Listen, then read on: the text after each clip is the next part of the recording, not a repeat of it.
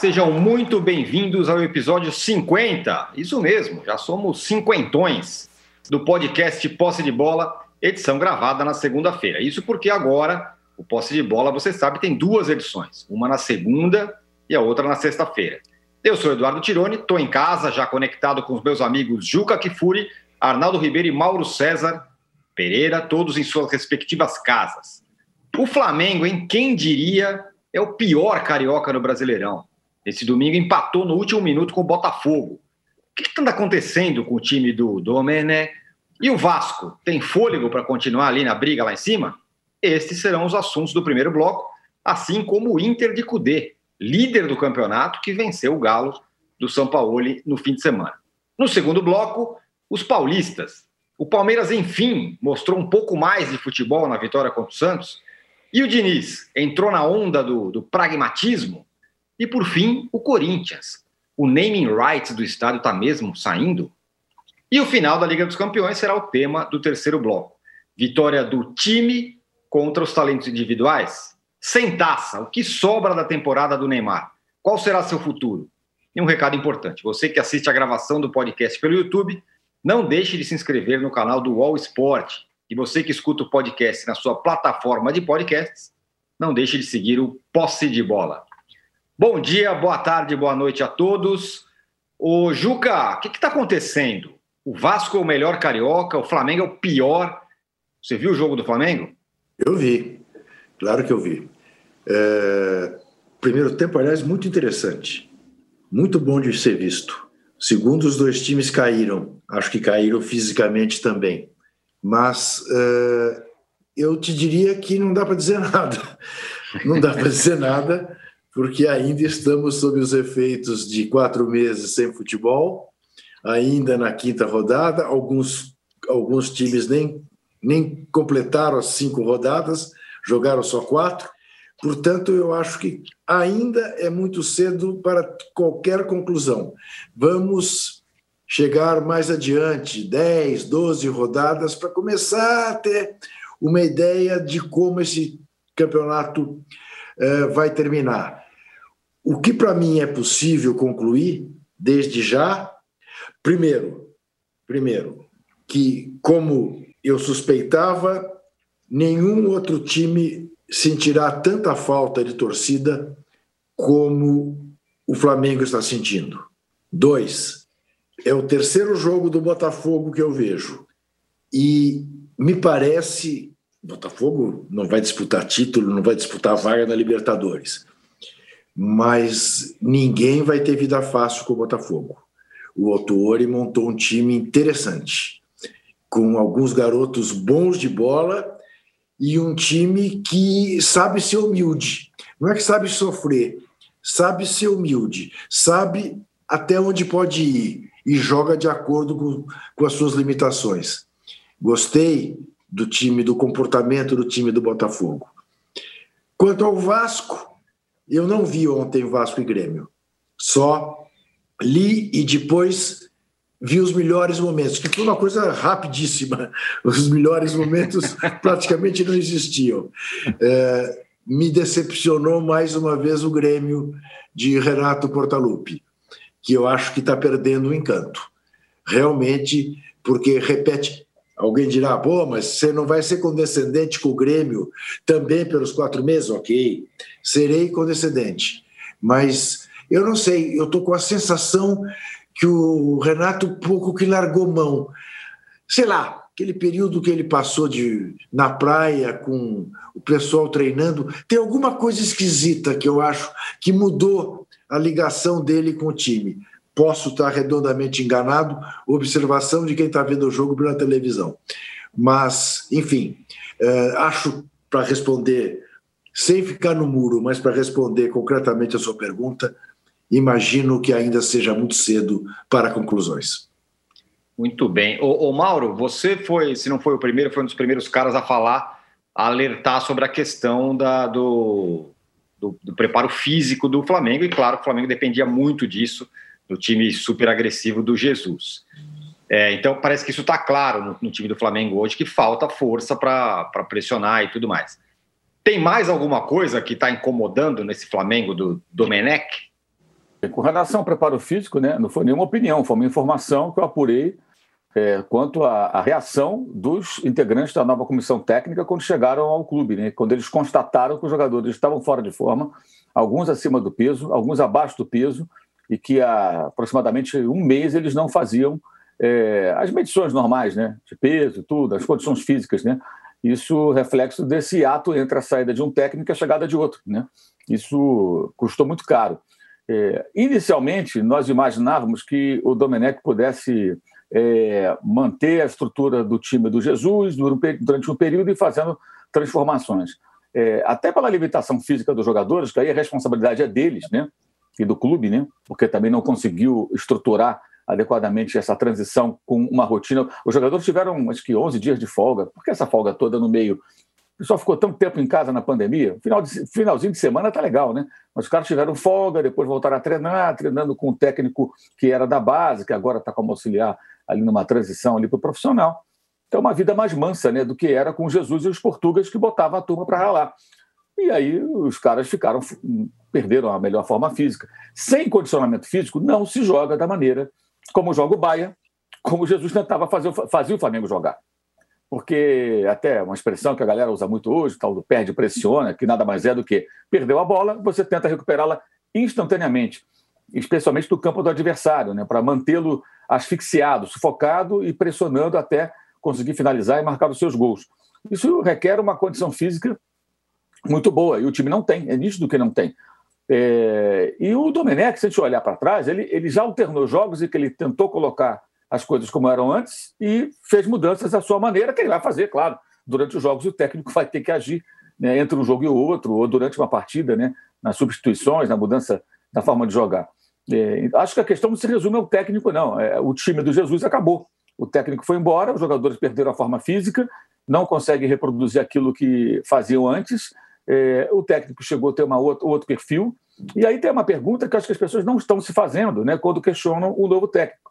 É claro que ele tem uma responsabilidade, é claro que algumas escolhas dele não são boas, é, outras até que foram boas. Ontem, por exemplo, o Pedro Rocha estava muito bem, ele, ele acertou ao escalar o Pedro Rocha, é, que não tinha oportunidade com Jesus e era o melhor caminho ontem para o Flamengo abrir o placar. Poderia ter feito um gol no primeiro tempo, pelo menos, com jogadas dele, né?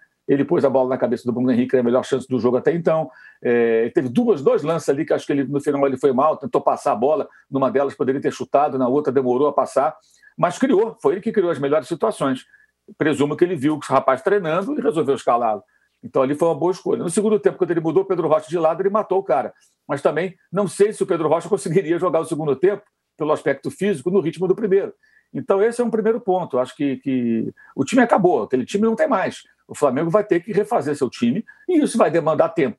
É, eu acho muito cruel a comparação que é feita por parte da imprensa e a maioria da torcida, pelo que sinto, que a comparação é assim: é o início do trabalho de um, que é o, que, o técnico atual, como os melhores momentos do trabalho do outro. Né? Então, você está comparando algo pronto, concluído, maduro, um trabalho já consolidado, que foi que acabou, do Jorge Jesus, com o trabalho que está começando. Aí é complicado, né? É, é, é, óbvio que não vai estar nesse estágio.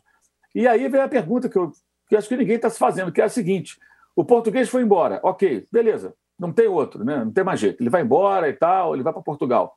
Qual técnico brasileiro que poderia com, todo, que, com toda certeza, se contratado, manteria o time jogando daquela maneira. Quem é esse cara? Existe? Eu desconheço. Acho que não tem. Qual técnico estrangeiro que poderia fazer isso? E que estaria disposto a trabalhar no Brasil? Que é um outro problema, né? É, lá na Europa, o Flamengo, o erro, foi uma conversa protocolar, menor chance. Leonardo Jardim não queria sair para o Brasil naquele momento, estava claro isso desde o início. Carvalhal, houve uma conversa e nem houve negociação, porque o Carvalhal tem um problema pessoal, familiar, que o impede de deixar Portugal em meio à pandemia. Né? Uma questão de saúde é, é, ligada à família dele, seus filhos.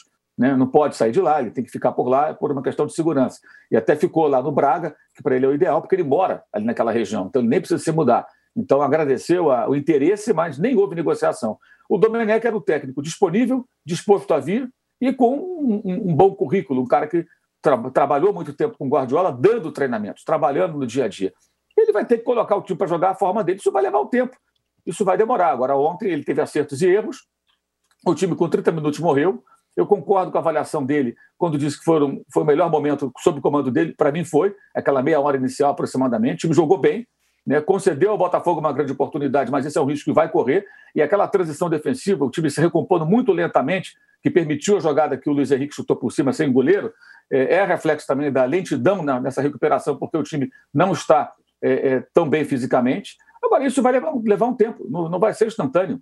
É, é uma ilusão achar que ah, traz outro técnico e tudo vai correr bem. Ou tem paciência e espera para ver o que ele pode fazer. Se ele não tiver, se ele demonstrar depois de algum tempo que ele é incapaz, aí não tem jeito, manda embora e contrata outro. Né? Como qualquer treinador, brasileiro, estrangeiro ou marciano. Não interessa. Agora, não houve tempo para isso ainda. É, ele agora vai ter uma primeira semana livre de treinamentos, né? porque o time só joga domingo contra o Santos. E aí, nesse jogo, a gente espera que alguma coisa de, de positivo aconteça. Ontem muita gente reclamou, ah, o Arrascaeta não jogou, o Gerson não jogou. Gente, é evidente que o técnico está girando o elenco para não estourar os caras e poder contar com alguns jogadores em outras partidas. Né? Ele vai ter que fazer isso. Põe no banco, às vezes para, nem para usar em último, último caso, ontem nem, nem usou, porque muitas vezes o jogador, você tem as informações e sabe que o cara não está 100%. Sabe que aquele jogador você precisa preservar. E esses dois são importantíssimos. E o técnico sabe disso. Então ele vai ter que usar o elenco, vai ter que revezar. Aí tem mil especulações. Ontem eu vi gente falando assim: ele não gosta do Michael. Eu pensei, ele falou isso para alguém? Não, alguém concluiu que ele não gosta do Michael. Talvez ele ache que o Michael seja um jogador mais adequado para situações em que o adversário concede espaço para ele ter velocidade, botar rapidez naquelas jogadas dele. E ontem não era o caso. E sobre o Botafogo, eu concordo com o que o Juca falou, acho que a grande questão do Botafogo, o próximo passo, será mostrar capacidade de fazer um futebol interessante contra adversários que se comportarão como ele, Botafogo, se comportou contra o Atlético contra o Flamengo. Né? Porque funcionou bem, sem a bola, fechadinho. No segundo tempo, acho que faltou ao Botafogo o mínimo de ambição, porque havia sim condições do Botafogo fustigar o Flamengo, como fez no primeiro tempo, especialmente com o Luiz Henrique, que é rápido demais, o garoto corre muito, tem 18 anos, né? É. É, faz umas escolhas erradas ainda e tal, mas ele é veloz, né? E o Botafogo não incomodou, só no final, com uma sequência de escanteios em que fez o seu gol. Então, se o Botafogo tivesse um pouquinho mais de apetite, segundo tempo, até aqueles escanteios, o Botafogo não finalizou, não arrematou, ficou só se defendendo. Talvez tivesse é, é, conseguido coisa melhor. E outra coisa que me chamou a atenção ontem, isso é terrível, é, foi a questão do VAR, né? Eu acho que o VAR ontem, dentro do que são as recomendações, as regras do jogo, hoje acertou em tudo. É. Houve toque no braço do Bruno Henrique, então o gol foi bem anulado. É, houve lá o, o, o, o, braço do Benevenuto no lance do pênalti. Eu sei que é muito frustrante para o torcedor do Botafogo um pênalti àquela altura, mas ele anunciou seis minutos. No primeiro tempo, ele anunciou três e terminou antes, né? Isso. E só o, só o Babi ficou um minuto e pouco caído no gramado, era para aumentar para quatro, pelo menos. Ele não aumentou. Terminou antes. Aí ninguém percebeu. Depois ele anunciou seis minutos. O gol do Botafogo foi na metade desses seis minutos, com quase 48. Aí, ah, mas ele deu muito. Então, é então assim, o gol do Botafogo acaba. Gente, vamos parar com o chororô, pelo amor de Deus. Todo jogo do Botafogo Flamengo é essa chatice. Ele deu seis minutos, cumpriu os seis minutos, e o pênalti aconteceu. Eu sei que é decepcionante, mas aconteceu. Ah, mas é o segundo jogo. Se tiver no terceiro contra o Santos, se o zagueiro do Santos puser a mão na bola, vai marcar de novo o pênalti. É, o fato do cara detestar o Flamengo não dá, a, a, não, não, significa, o cara, o cara fala o torcedor, não significa que a, é, alguém possa jogar contra o Flamengo, e vale para os outros times também. Estamos citando especificamente esse jogo porque foi o jogo em questão. Jogar com dois goleiros, não pode. Dois goleiros, a regra não permite. Tá? Essa mudança não veio. Tá? Não veio até agora. Então, pois é, é assim que funciona agora. Então, assim, é muito chato quando você pede o VAR, aí coloca o maldito do vídeo, né? Tirando o Arnaldo e um ou outro, que é, é, radicalmente contra, a maioria concordou com isso. Não, tem que ter o vídeo, tem que ter o vídeo. Aí põe o diabo do vídeo, aí o vídeo mostra que há uma infração, aí o sujeito vai e fala, não, não, mas peraí, de novo, é de novo, aconteceu, e aí? O que, que faz? Quer dizer, isso é muito chato. E eu, assim, torcedor reagir assim já é um porre.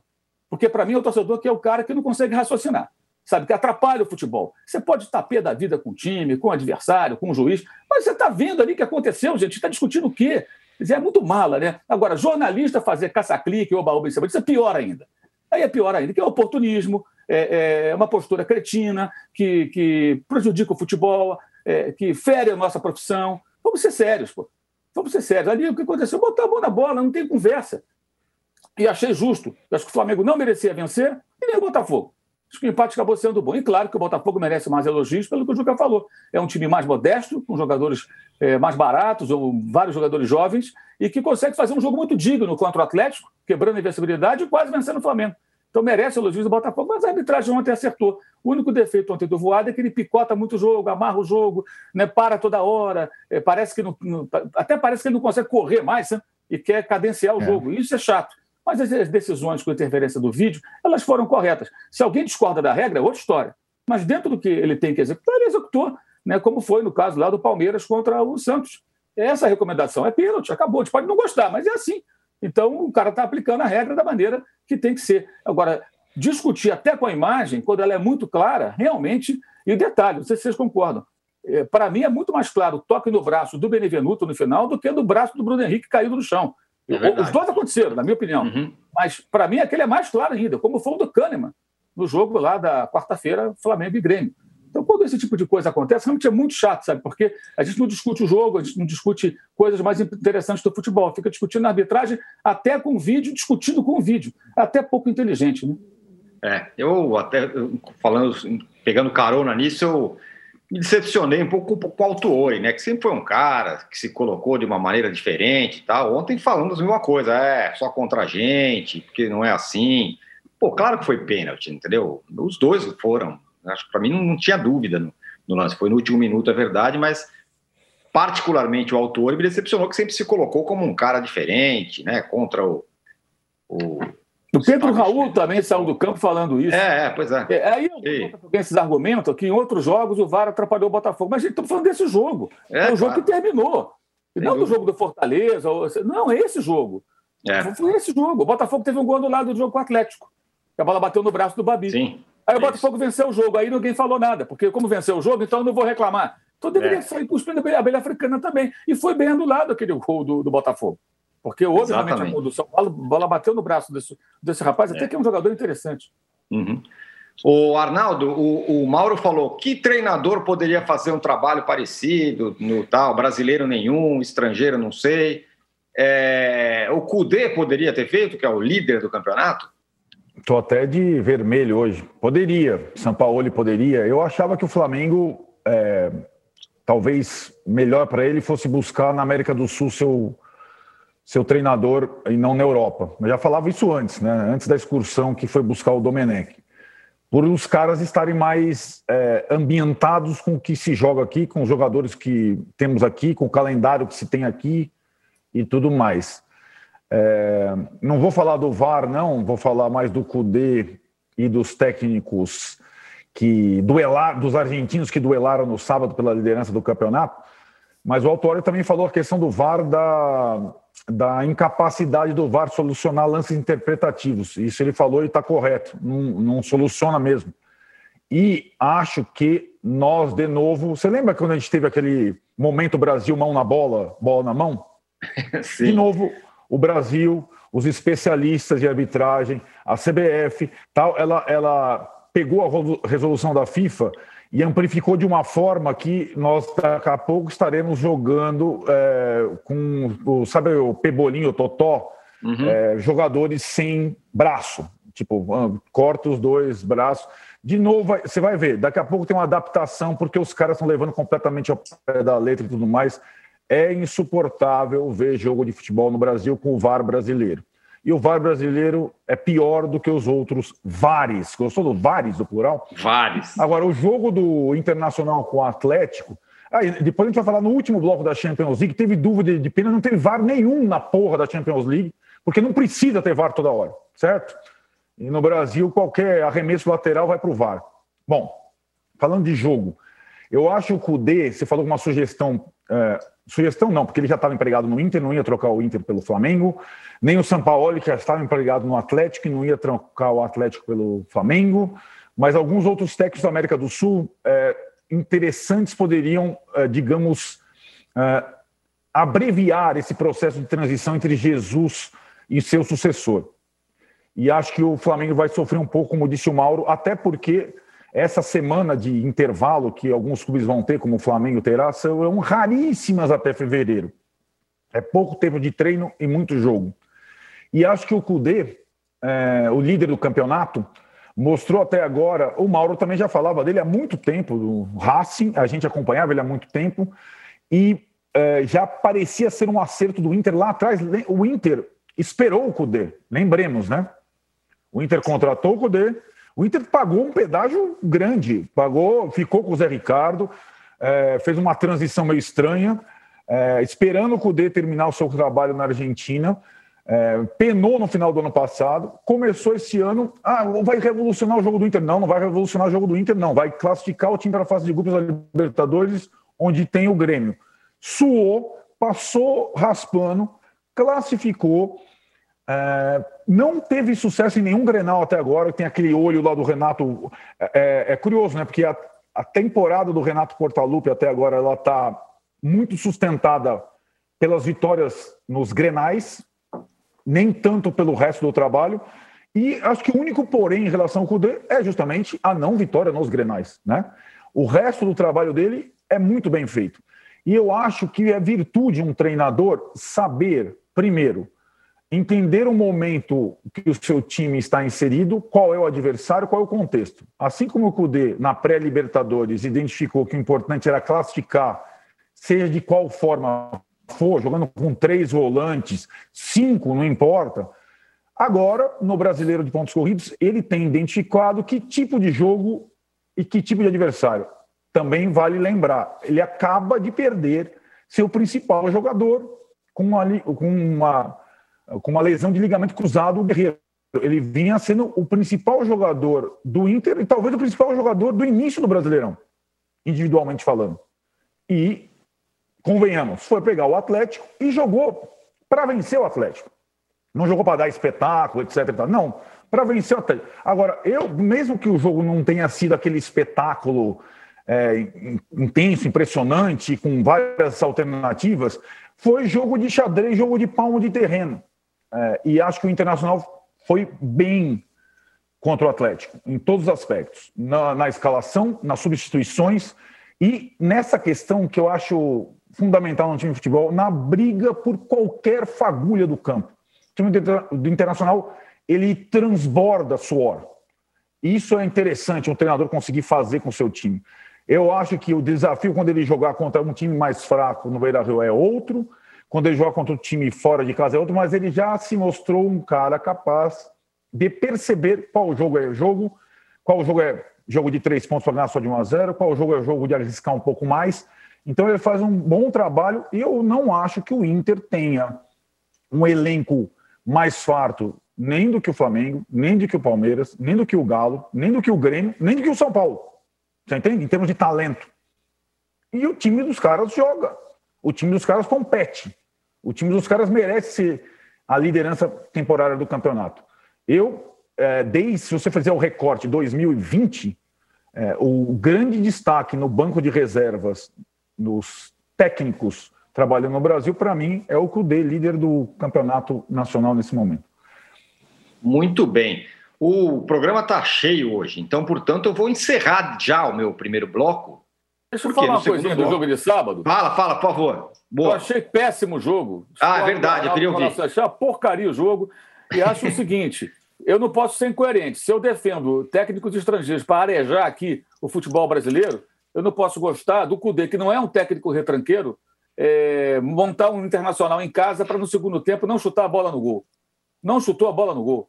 Tudo bem que ele se defenda e tal. E aí eu fico imaginando se o Cudê fosse o técnico do Flamengo no lugar do Jesus, uma, uma hipótese. E aí jogasse contra qualquer adversário, fizesse 1 a 0 do Maracanã e metesse aquela retranca. Quantas viúvas do Jesus surgiriam? Meu Deus, olha só que absurdo. Eu, eu Jesus, não. E, e, e, eu, eu engrossaria o couro. Eu acho que o time, o, time, o time jogar daquela maneira, eu achei muito decepcionante. Bom para o campeonato, ganhou os pontos, que deu certo, e muita incompetência do Atlético nesse jogo, que ficou com a bola uma eternidade, também não criou praticamente nada. Teve uma bola que entrando, tirada em cima da linha, e só. Né? O Atlético também não, não funcionou. Mas eu acho que para trazer técnico estrangeiro para jogar assim, põe os daqui mesmo. Sabe? Não faz diferença nenhuma para jogar dessa maneira. É o que eu penso. Mas também não resumo o trabalho do Codê em avaliação cuidado. a esse jogo. A esse jogo. Mas achei o jogo horroroso. Esperava um jogo melhor. Um jogo melhor que eu digo assim, times com mínimo de coragem, né? Agora um time estéreo do Atlético, trocando passe sem chegar a lugar nenhum. E um time do Internacional que fez um gol nos sete minutos e no segundo tempo falou, não quero atacar. E ficou lá, ficou lá atrás, se defendendo. É, para jogar assim, o Celso Rotti montava o time assim já há muito tempo. Eu achei muito ruim. Concordo que o ah, time ah, é aguerrido, marca muito, briga pelos espaços, mas um time que em casa abre mão do direito de atacar, eu não engulo. Então achei o jogo muito ruim, achei que foi bom para o campeonato do Inter, a vitória, os três pontos, óbvio, mas o método achei tão conservador quanto de qualquer técnico desses que a gente, pelo menos eu, tanto critico é, aqui no futebol brasileiro. Eu concordo com o Mauro, assino embaixo, subscrevo. Estava com a maior expectativa desse jogo, sábado, sete horas da noite, isolado, e realmente quase dormi. Foi muito chato. Achei muito chato. Bom tá NBA. Olha, então agora você vai falar em chatice, em jogo chato, pragmatismo. É por isso que a gente vai encerrar Fala o primeiro bloco e vamos para o segundo. Porque tem um time de um técnico que todo mundo amava, porque era inovador tal, ele já está se transformando numa coisa mais pragmática. Deu uma carrilada. Em... Hã? Deu uma carrilada. Pois é, a gente vai voltar em 40 segundos para falar do novo São Paulo do Diniz, mais pragmático, para falar do clássico Palmeiras e Santos. Lucha falou aí com todas as letras, sabia que meu time ia melhorar. E do Corinthians, né? Será que vai ter name rights? A gente volta em 40 segundos. A segunda temporada do podcast Futebol Bandido conta em detalhes a história do assassinato do jogador Daniel e mostra como uma festa de aniversário levou a um crime brutal. As equipes se depararam com um achado de cadáver do sexo masculino. Estavam é, é, com alguns cortes na região do pescoço. Muita raiva. gente, eu preciso falar uma coisa para vocês. O Daniel não bateu o carro, não. O Daniel foi assassinado. Você pode ouvir Futebol Bandido no UOL, no YouTube e também nas principais plataformas de distribuição de podcasts. Recebe salário, faz transferência, pagamento, recarga de celular e até empréstimo, tudo sem taxa. PagBank, a sua conta grátis do PagSeguro. Baixe já o app e abra sua conta em 3 minutos. Estamos de volta para o segundo bloco do episódio 50 do podcast Posse de Bola. Vou pedir para vocês darem um like aqui. Eu aprendi que a gente tem que pedir para a galera dar um like no, no, no podcast aqui para ver, para aumentar. E é legal, quando normalmente quando a gente pede, aumenta bastante. Então dê o like aqui no nosso podcast. E eu vou começar Quem o segundo diria, bloco. Hein, é, eu estou influente. Quem diria que eu te ver fazendo isso? É, Parece mendigo pedindo, deu like, Influ... toque o sininho. Ah, influencer, influencer, Ju. Esse é o respeito. Ah. Tá certo. Eu vou começar com o Arnaldo esse bloco, porque o Arnaldo gostou de tudo que ele viu no fim de semana e por isso a pergunta para ele, é, entre os paulistas, estou dizendo. E a pergunta para ele é a seguinte: quem é o grande vencedor da rodada entre os paulistas? Quem foi melhor, Diniz ou Luxemburgo? Ah, sabia que vinha para mim. Ah, o Luxemburgo foi melhor, é, porque o time dele ganhou e mereceu ganhar. E teve, desta vez, uh, digamos, talvez tenha sido no Brasileirão, sem dúvida, a melhor partida do Palmeiras até agora. E com um pouco mais de ousadia, uh, repetindo a escalação, o tipo de escalação do jogo contra o Atlético Paranaense. Lá foi horrível, mas vieram os três pontos. Contra o Santos não foi horrível. Eu acho que o Palmeiras jogou é, melhor, criou mais, uh, arriscou mais. E aí tem umas questões né, é, que vão além dos pontos e do, ou, ou do troféu do, do, do, paulista, do paulistinha e tudo mais, que são importantes para qualquer treinador, para qualquer é, comandante, mas que é o fato é, de algumas cartadas dele, Luxemburgo, estarem dando muito certo, e acho que a principal delas é o Patrick de Paulo, certo? Quando um treinador atende os anseios do seu torcedor, percebe o que está ali por trás, a pressão para usar a base, acerta em cheio num jogador e esse jogador se torna o principal jogador do time, então é Patrick de Paula, vírgula, by, como gostam, Vanderlei Luxemburgo. Ele, ele, ele consegue carregar essa. Tem a assinatura dele. E o cara joga pra caramba, vamos combinar, né? Volante canhoto é. Ele tem uma dinâmica, ainda faz gol. E ele, então assim, a vitória, 2 a 1 um, gol, golaço do Patrick de Paula, cai muito no colo do Luxemburgo. Eu acho que ele tem uma agora um, um, um respiro. É, o torcedor do Palmeiras foi protestar depois do jogo contra o Atlético Paranaense, porque o time ganhou e não jogou nada. A exigência do torcedor do Palmeiras é não só ganhar, está muito claro, é jogar mais, mas aos poucos é, não tem como você ir contra é, a vitória do seu time contra um rival, sendo que o Xodó, novo Xodó, está lá jogando e o treinador que, entre aspas, inventou esse cara. Então, Luxemburgo já tinha o acerto do Felipe Melo na zaga, os dois meninos no meio. O desafio, já há algum tempo, depois do título paulista, é fazer o time jogar mais. E talvez ele consiga aos pouquinhos, já que ninguém está conseguindo, né? Se a gente está fazendo ponderações ao Cudê, ao São Paulo, ao Domenech, a, a, a, quase todos, não falo, só o Ramon que acho que é, não tem é, o, os pontos falam pelo Vasco mais do que exatamente o desempenho. O Luxemburgo pode nessa nesse deserto de ideias, sobretudo entre os técnicos brasileiros, e ir progredindo com algum respaldo, baseado sobretudo no Patrick de Paulo. Quanto ao Diniz, ele, digamos, teve uma semana. Ele, a semana do Diniz é muito curiosa. Não fosse o tal Luciano que veio trocado pelo Everton é, na troca Grêmio São Paulo, jogador que o Diniz gosta muito desde os tempos do Fluminense, talvez o Diniz não estivesse mais na pauta do posse de bola. É isso que o Luciano chega na quarta, treina, joga na quinta, faz o gol de empate contra o Bahia no final, quando a situação do Diniz estava praticamente é, é, encerrada, e é o principal responsável pela vitória contra o esporte. Numa jogada brilhante, o passe para o gol do Pablo. Então, o Luciano conseguiu ali, em duas partidas, quatro pontos, é, ser a boia de salvação. Não Paulinho Boia que se machucou, certo? É outro. É, ser a boia de salvação do Fernando Diniz eu não acho que ele tenha. A entrevista dele foi muito interessante, né, Tironi, depois da vitória contra o esporte, dizendo que, se necessário, vai contrariar seus princípios para ganhar. Eu, eu achei que o cara estivesse falando comigo, estivesse mandando um recado direto para mim. Porque é ele, assim, enfim, falou pela primeira vez na vida que é importante vencer. De fato, é importante vencer. Sobretudo num time que não vence há 10 anos. Aí é importante vencer. É, agora, eu não achei que ele contrariou totalmente os princípios no jogo contra o esporte. Ele até comparou ao jogo de estreia dele contra o Flamengo no Maracanã. Né? Foi a primeira vez que ele citou esse jogo como exemplo. E eu achei um jogo, eu sempre discuto com o Mauro isso, eu achei um jogo diante das circunstâncias muito bom do São Paulo. Um jogo que o São Paulo competiu, destruiu e criou várias chances, criou pelo menos duas chances para ganhar a partida.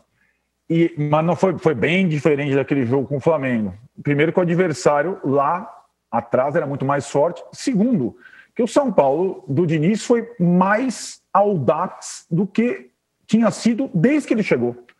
Com uma escalação sem zagueiro de origem, é, dois meninos, um deles improvisado. O Léo Pelé jogou como Alaba no Bayern, certo? Lateral esquerdo, é, saindo jogando. E jogou bem. O Tirone até deu um apelido para ele, como é que é? Eu Alelba, não, eu, eu dei o apelido, mas vai pegar. Vai, vão chamar o cara de Alelba já já. Pode, pode fazer esperar. Alelba, no, no, na, na, exatamente na, na função do Alaba, foi, foram bem os meninos, mas o time jogou como Aldax, não só na escalação. O, que o São Paulo jogou a lá futsal na saída de bola, recuando bola para o Volpe, passa para o zagueiro e volta para o zagueiro e troca a bola na pequena área e, assim quase tomou um ou dois gols. Então, não é que ele contrariou totalmente o estilo dele. Ele jogou pelo resultado, mas jogando a lá Nenhum time no Brasil recua tanto a bola para o goleiro como o São Paulo. E dessa vez ele foi assim, a coisa. Então, eu acho que não é uma, é uma digamos, Tironi, é uma adaptação. Jogar pelo resultado para ele agora é uma questão de sobrevivência. E ele sabe que essa semana, essa que nós estamos entrando, com o jogo antecipado do Atlético Paranaense, uma estratégia da diretoria que eu acho discutível, mas sim, sim, sobretudo, o clássico de domingo de manhã contra o Corinthians, aquilo é o jogo do Diniz. É aquele é o jogo do Diniz. E era desde a eliminação do Paulista cinco rodadas do brasileiro para ver se o time reage, tendo como ponto de análise final o clássico Corinthians do principal rival. E na próxima segunda-feira, no poste de bola 52, que teremos o 51 na sexta, nós estaremos discutindo se o Diniz passou no teste ou não. Tem uma semana, dois jogos, um clássico. Ô, Mauro, a semana passada, aqui Era, mesmo... Só um pouquinho, só um pode, pouquinho. Pode falar, João. Fala, fala. Quer, você quer fazer uma aposta já? Opa, opa, opa. Domingo, Morumbi, eu ou 11 horas da manhã? Não, eu não, é com você a aposta.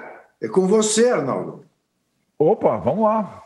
Tô dentro. 0 a 0 0 a 0 Eu fecho. Tá bom para todo eu mundo. Eu fecho. Salve o Diniz. Você verá. Deixa as coisas ok no, no Corinthians. Corinthians, Agora, Corinthians ganha quarta-feira do Fortaleza e, e, e arruma, arranja um empate domingo os dois. Você vai ver. Pô, tá excelente pro Corinthians se acontecer é. isso. Ô, Mauro, semana passada aqui mesmo, no posse de bola, é, sobre técnicos promissores, início de carreira, que tinham uma postura diante do jogo tal, e que à medida que a coisa foi, foi apertando, foram sendo pressionados, foram mudando e se transformando meio no técnico parecido com os outros. Barbieri, Zé Ricardo, esses caras todos aí. Será que o Diniz está indo pelo mesmo rumo? Não, não acredito não. Acho que acho que foi um jogo, né, em que ele adotou uma estratégia mais conservadora para sobreviver, né? É, mas não acredito que ele vá mudar radicalmente a sua forma de montar a equipe, não. Acho que isso já vai, vai mudar, talvez até no próximo jogo já se modifique. É, acho que foi um, um, jogo bem específico, gol no começo, né? E aí o São Paulo, é, contra um adversário que é muito fraco, né? O esporte é um dos piores times do campeonato. Uhum. É um clube com muitos é. problemas e, uhum. e, tem...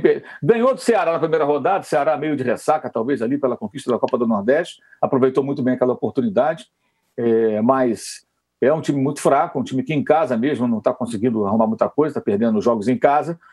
Acho que o gol no início pautou o jogo também, né? O São Paulo foi mais pragmático porque seu técnico está tentando sobreviver no carro e já, já, já entendeu que em certas situações ele vai ter que fazer isso.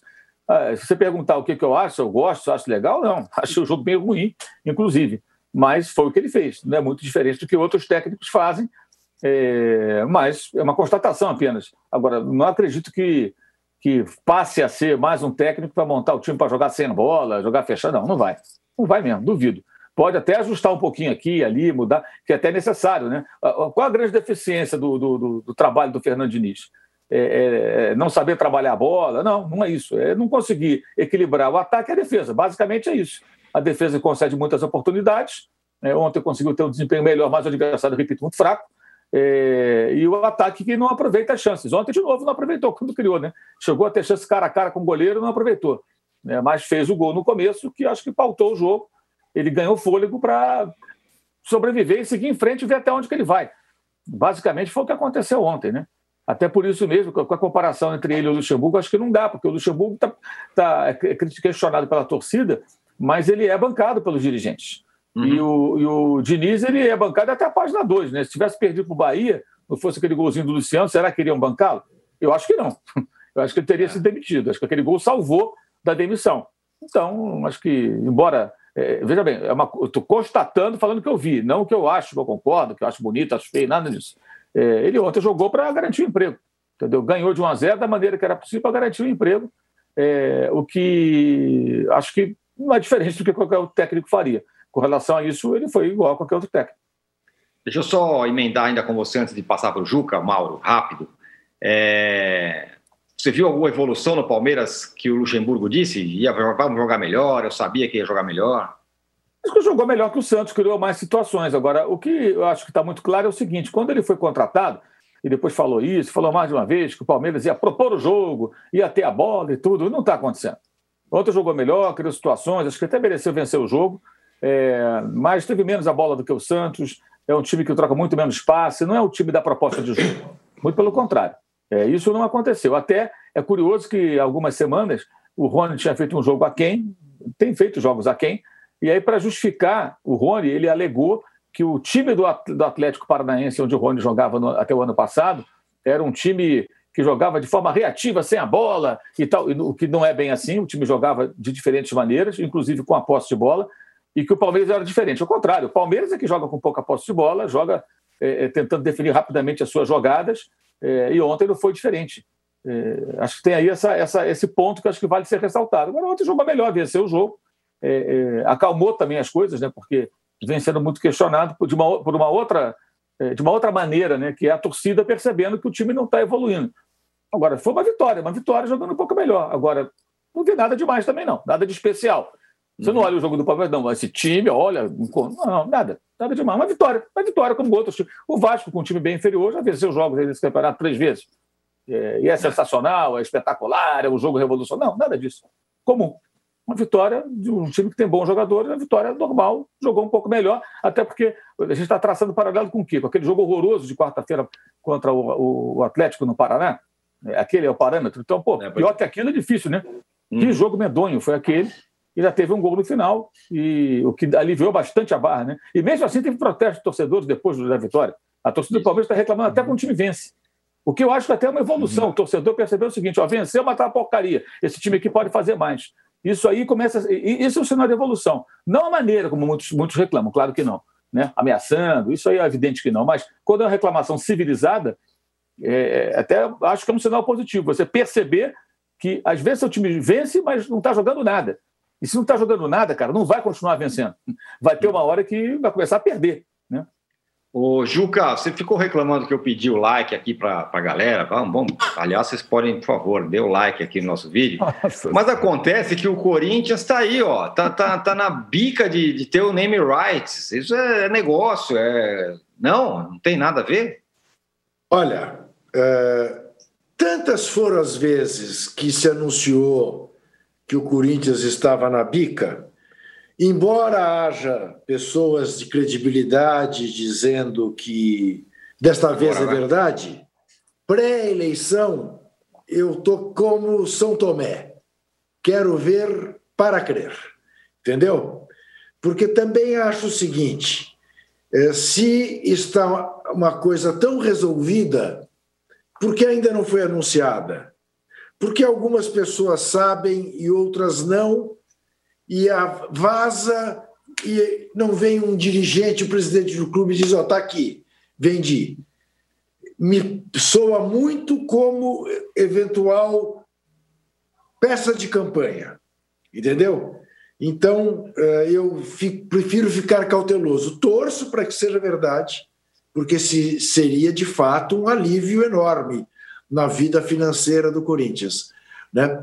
É, e lembro que é uma promessa feita já há seis anos. Há seis anos que pelo menos duas vezes por ano o name rights está por vir de ser fechado. Vejamos se desta vez é verdade. Né? É, o que é importante frisar, e me chamou muita atenção, você pede sininho, pede clique, pede o diabo, mas abriu abriu o posse de bola nesta segunda-feira ah. sem referência ao qual é o grande jogo do meio de semana no futebol brasileiro. Vamos lá, responda para mim. Corinthians e Fortaleza. Óbvio, óbvio. É o único jogo do Campeonato Brasileiro. De resto, temos Copa do Brasil ainda não, numa fase São, que São não Paulo importa. Atlético, São, São Paulo, Paulo e Atlético, Atlético Paranaense, Juca. Inventaram um jogo, anteciparam um jogo aí estranho. São Paulo e Atlético Paranaense no mesmo dia. É, esse é o negócio. É, inventaram esse é mesmo? Aí, anteciparam é. lá da frente. É isso aí, é isso aí. São Paulo ia ter uma, uma semana Paulo, livre e não vai mais. São Paulo teria Rapaz, semana livre. O Atlético Paranaense do Fernando Diniz. É. Isso mesmo. Pô, mas eu gozando, eu perdeu, gozando, aliás, eu gozando âncora porque ele não tinha ressaltado o jogo do Corinthians e eu é que estou é. bobeando. Vai ter um jogo São Paulo é, e Atlético. Os caras... Na quarta-feira, não na quinta. Isso. Na quarta, às 19, possivelmente ninguém vai ver, porque talvez não transmitam, né? Tem Jogo isso, invisível. É, aí, mas aí a gente vai escalar nós vamos escalar o âncora, ou eu, missão avançada no Cícero Pompeu de Toledo, para a gente contar isso no posto de bola da sexta-feira. Todos os detalhes desse embate glorioso. É, Olha só que tá surpresa vendo? agora. Pronto, Amicalo como castigo, porque você não sabia, você devia pedir um like aí, pedir para pegar. Olha, dá um like. Dá toca o sininho, sininho. Toca o sininho e dê um like. Feliz, entendeu? Cada like que você tiver, que você oh. der, é mais uma guitarra na coleção do ano. Coitado, eu tenho duas, que estou humilde. É, bom, ó, próximo, a gente vai encerrar o segundo bloco agora, pedindo para você deu, apertar o sininho, dar o like aqui para gente. E a gente volta em 40 segundos para falar da final da Liga dos Campeões. Mas, ô âncora, me diga uma coisa: diga você controla isso? É, dá, dá, dá resultado quando você pede? Então, pedimos agora, vamos ver, ó. Estamos com 1,8 mil. A gente vai voltar em 40 segundos. Vamos ver se a galera dá mais 1, like. 1,8 mil que de likes? É, tá bom, não? Likes, Bacana. É. Não sei. Eu é, tá ótimo. Sei, a gente né? volta em 40 é segundos. Ó, 1,9 é já. Você espera aí, você vai ver. E, ó, voltamos em 40 segundos. Baixo Clero é o podcast de política do UOL. Toda semana eu, Carla Bigato, converso com os comentaristas Maria Carolina Trevisan e Diogo Schelp sobre temas que dominam a pauta política brasileira. Você pode ouvir o Baixo Clero e outros programas do UOL em uol.com.br podcasts, no YouTube e também nas principais plataformas de distribuição de podcasts. Recebe salário, faz transferência, pagamento, recarga de celular e até empréstimo, tudo sem taxa. PagBank, a sua conta grátis do PagSeguro. Baixe já o app e abra sua conta em 3 minutos. Estamos de volta para o terceiro bloco do episódio 50 do podcast Posse de Bola. Juca, a sua palavra tem tal credibilidade que você falou dê like, saiu de 1,8 mil para 2,4 mil. Só porque você falou, dê o é. seu like. Para você ter uma ideia, Ô, âncora, mas tem 57 caras que estão dizendo que está ruim. 59 agora. mas por que, que eles estão vendo? É, pois é. É, isso. Eu nunca tinha pessoal, visto isso, André. Pessoal do eu vou controlar isso aqui. Ô, a audiência está muito boa. Tá, excelente. Só com esse negócio de pedir tá like boa, seu aí, tá cara. Boa, o dia que o Mauro pedir um like aqui, a gente vai. Imagina se o Mauro seria capaz de pedir like. Agora, Mauro é respeitável. Tivemos aí, enfim, o jogo mais esperado do fim de semana. A CBF, inclusive, ia cancelar todos os jogos do brasileiro no dia que tem a final da Liga dos Campeões, porque aí é um negócio meio covarde até você ver um jogo e outro. É, então, teve a final da Liga dos Campeões que o Bayern venceu por 1 a 0 o PSG do Neymar e do Mbappé. Ô, Juca, na mesma medida que o Bayern confirmou tudo que a gente se esperava dele, né? Que a gente esperava sobre um time super. Time Você e, e eu, né, Ancora? Porque o Arnaldo apostou, é, apostou no PSG, é. que eu vi. Pois é, na mesma medida, ah, é, é. você achou que o Neymar foi uma decepção? Ah, veja, eh, se ele fosse um jogador comum, eh, ele teria feito uma partida comum. Ele foi comum ontem, como boa parte do PSG do ataque do PSG foi comum. Né? O Mbappé foi comum também. Uh, dele se esperava o papel de protagonista. Né? Se você me pedisse que nota você deu para ele ontem, 5, 6, mas uhum. ontem era dia para ele tirar 10. Ele tinha que ser o homo esquadra. E principalmente depois que o PSG tomou o gol, ele tinha que ter ido buscar a bola no fundo da rede e falar: não, peraí, peraí, não vim aqui para perder. Ele não fez isso em nenhum momento. Em nenhum momento.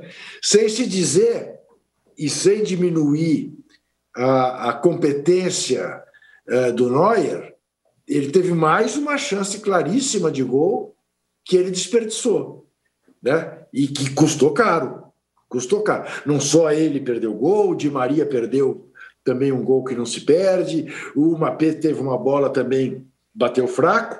Né? A exemplo do Lyon, o PSG teve três chances de gol, enquanto o jogo estava 0 a 0 Mas, é, para quem tinha olhos de ver, era tão clara a vantagem do Bayern Munique, é, enraizado dentro de campo, é, de novo é, é, é, jogando futebol coletivo, virando o jogo de um lado para o outro, todo mundo participando eu não, eu não tinha dúvida alguma no correr do jogo, entre outras coisas, porque também, enquanto estava 0 a 0 uh, e, o, e o PSG perdeu essas chances, uma trave salvou o gol do Bayern, teve uma defesa do Navas que até agora ele não sabe como fez, né, naquela cabeçada surpreendente do Lewandowski. Então, o Lewandowski foi personagem e foi protagonista. O Thiago Alcântara jogou uma barbaridade. Para mim, foi, foi o nome do jogo. Nem sei se quem acabou escolhido, porque é tal história. Uh, eu até fiquei com uma impressão do Palmeiras, porque evidentemente eu pouco olhei o jogo do Palmeiras, eu só olhava para o jogo do Palmeiras na hora que o EV levantava o tom de voz. E via toda hora o Bruno Henrique chegando, chutando, e esse goleiro do, novo do Santos fazendo defesa e tal. Falei, nossa, o Palmeiras jogou. Né? É, mas eu, a mim, a mim, o Neymar decepcionou nesse aspecto. Ele não foi protagonista. Ele não foi protagonista. Se ele tinha alguma, algum sonho de ser eleito o número um do mundo, acho que esse sonho morreu ontem. Para mim, está entre o De Bruyne e o Lewandowski. E eu daria para o De Bruyne. Não daria para o Lewandowski, mas enfim. Neymar, nem pensar. Ô Mauro, é, você sempre vem falando há bastante tempo com essa história de melhor do mundo, blá blá blá, o futebol é um esporte coletivo, o importante é você ganhar e você ganhar coletivamente e tal. Essa vitória desse time do Bayern, do jeito que é o time do Bayern, é, é, meio até um golpe, né, nesse negócio de melhor do mundo, porque aí chega um time que não tem nenhum super craque, embora tenha muitos bons jogadores, Thiago Alcântara jogou demais e tudo mais, mas ali o Lewandowski pode até ser melhor do mundo e tal, mas diante de um time que jogou o que jogou, dane-se, né, o melhor do mundo. Ah, Para mim, independentemente de qualquer coisa, dane-se o melhor do mundo. Né? Eu acho, esse, esse, sempre falo isso, esse, esse concurso uma, uma malaça pesada, né? um negócio chato demais. Porque, pô, o jogo, o jogo é um jogo coletivo. O grande barato do futebol é ser campeão, é vencer grandes jogos. Se o seu time não pode ser campeão, o que você espera? Você espera que ele ganhe dos adversários mais tradicionais, que ele vença um time mais forte. Né? Não dá para ser campeão, mas eu quero ter algumas alegrias aqui. É o seu time é um time menor, você espera o quê? Pô, que ele não seja rebaixado e que te dê algumas alegrias durante a temporada. É, enfim, aqui do Brasil tem o estadual, então aí ganha o estadual, o cara comemora porque é o que dá para ganhar e tal, beleza. Agora, peraí, alguém vai ficar feliz sair para a rua comemorar porque o jogador do seu time foi eleito o melhor do mundo? Eu nunca vi isso. Sabe, o cara vai encher a cara a noite inteira comemorando, porra, o cara do meu time foi o melhor do mundo. Não, ninguém faz isso. Isso é coisa de fanzoca. O torcedor de futebol, ele quer torcer para o time dele. É quando isso assume uma, uma, uma, uma proporção, como assumiu aqui no Brasil, um negócio de maluco isso, cara.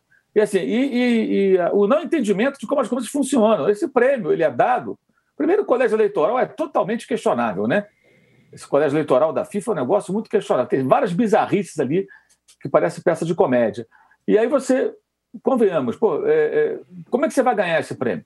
Você vai ter que mostrar para aquele povo todo ali que você foi bem em algo que te dê visibilidade. Né? Por que, que os, os, os, como se falava isso em 97, né, quando o Edmundo jogou muito bem pelo Vasco e não concorreu? Por quê? Porque ninguém vê o futebol brasileiro. Já não via há 23 anos e hoje continua sem ver. Então você pode fazer o que for aqui que ninguém vai ver. Então tem que ser num campeonato na Europa, que tenha visibilidade global. Liga dos Campeões é uma, é a maior vitrine, talvez, ainda mais essa situação. Todos os campeonatos acabaram já tem um tempinho, uhum. né? E esse jogo reservado para essa data com os que o antecederam. Então, essa é a grande vitrine. Então, você tem que jogar bem, ganhar, aí você se habilita. Mas não se falava sobre isso como se o jogo não existisse em alguns momentos. Como se o jogo fosse é, um pano de fundo para o prêmio da FIFA. Pô, pelo amor de Deus, né? E, de fato, assim, eu acho que é injusto quando as pessoas falam, ah, o Neymar pipoca. Pipoca nada, ele já foi protagonista em final de Liga dos Campeões pelo Barcelona, ele foi protagonista numa conquista de Copa Libertadores pelo Santos, ele já mostrou capacidade de ser um jogador decisivo, mas não foi dessa vez, não só nesse jogo, como em jogos anteriores, ele também não jogou tudo que pode. A maneira como esse jogo foi tratado, a expectativa com relação ao Neymar, dava a sensação, para quem não estava acompanhando os jogos, de que o Neymar foi decisivo e comeu a bola nos jogos anteriores. Não foi. Ele não foi, ele fez até bons jogos, uhum. mas ele não jogou perto do seu máximo. Né? Aquilo que você fala, jogou a partida da vida. Longe disso. Jogou até bem, mas não foi o jogador que, acho eu, ele pode ser jogando ali o máximo, perto do máximo que pode apresentar. E o Lewandowski, acho que ele simboliza bem esse, esse, esse Baia, como astro, goleador, artilheiro das três competições, Copa da Alemanha, Bundesliga e Liga dos Campeões, né? O cara tem uma média de 1,17 gol por jogo, que é um absurdo, uma imoralidade. O cara jogar é, é, 47 é, jogos oficiais e ter uma média superior a um gol por jogo é, é dificílimo. Ah, mas o time, se o time ajuda, mas a criança faz gol pra caramba. Pô. Negócio impressionante. Né? Se esse rapaz fosse brasileiro e não polonês, a discussão seria o quê? Não, o Lewandowski é melhor que o Ronaldo, é melhor que o Romário, é melhor que o Reinaldo, é melhor que o Careca. É. Qual a diferença dele para esses grandes atacantes de camisa 9 brasileiros? O, o, em que, que ele lembra o Ronaldo? Ele lembra o Romário alguma coisa? Tem alguma semelhança com o Careca? E o Reinaldo? E o Vavá? E outros grandes nove que o Brasil teve seriam lembrados, ele seria comparado. Como ele é polonês, é, parecia que ele era apenas o adversário do Neymar. E não é. O Neymar que é o adversário dele. O Neymar é que é o cara que se propôs ali a desafiá-lo sendo que no próprio time do Neymar outros jogadores poderiam tê-lo suplantado. Se o Mbappé tivesse comido a bola ontem, feito três gols e fosse 3 a 1 para o PSG, virada com o Mbappé fazendo miséria, talvez o Mbappé se habilitasse a ganhar esse tal prêmio e não o Neymar. Né? Mas não aconteceu, foi a vitória do jogo coletivo. É, acho que o jogo mostrou algumas coisas, mais um jogo mostrou algumas coisas interessantes, como, por exemplo, você sair jogando.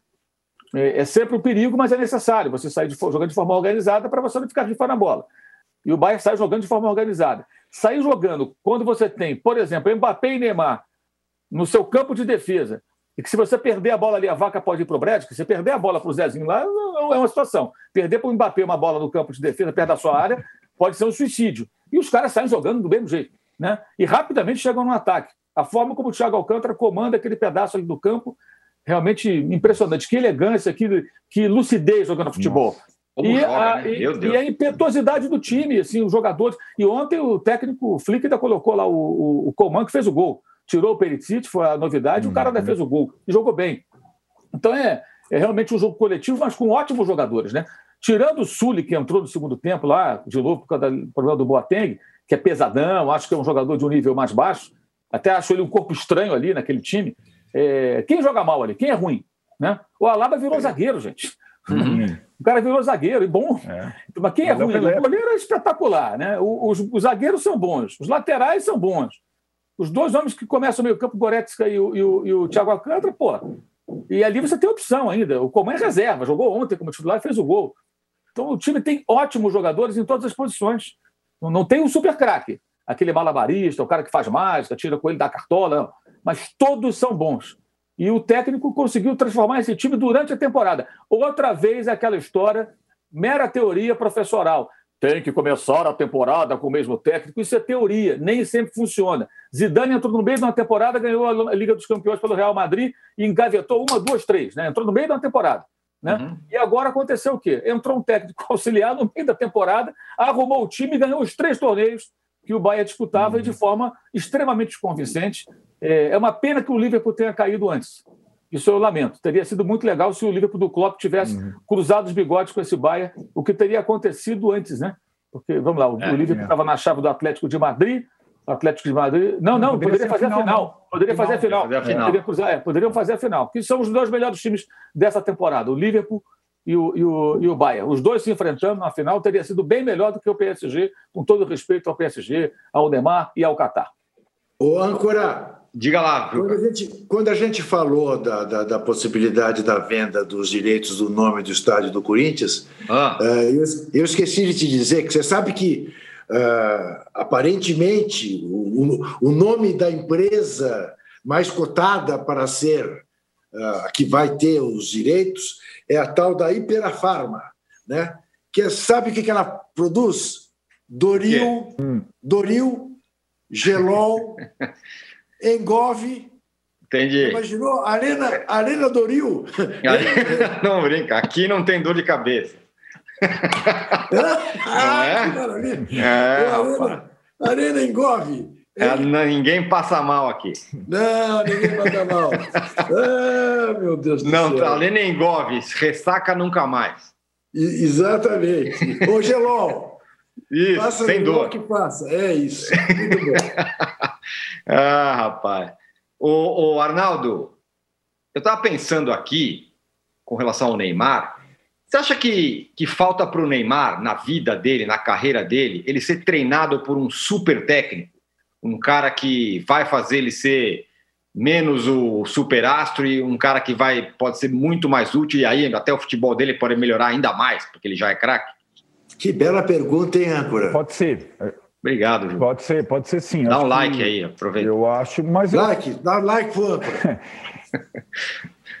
Fala, Arnaldo. Eu acho que talvez pelos, pela, pela evidência que ele tem dificuldade, vem tendo já aos 28 anos, de, digamos, de uh, se enxergar coletivamente. Agora, eu acho que essa temporada e a relação dele com o Tuchel, técnico do Paris Saint-Germain, ela teve altos e baixos, mas eu acho que nessa temporada ele foi muito mais uh, efetivo. Uh, enquanto um dos principais jogadores do Paris Saint-Germain, não o principal, do que nas outras temporadas.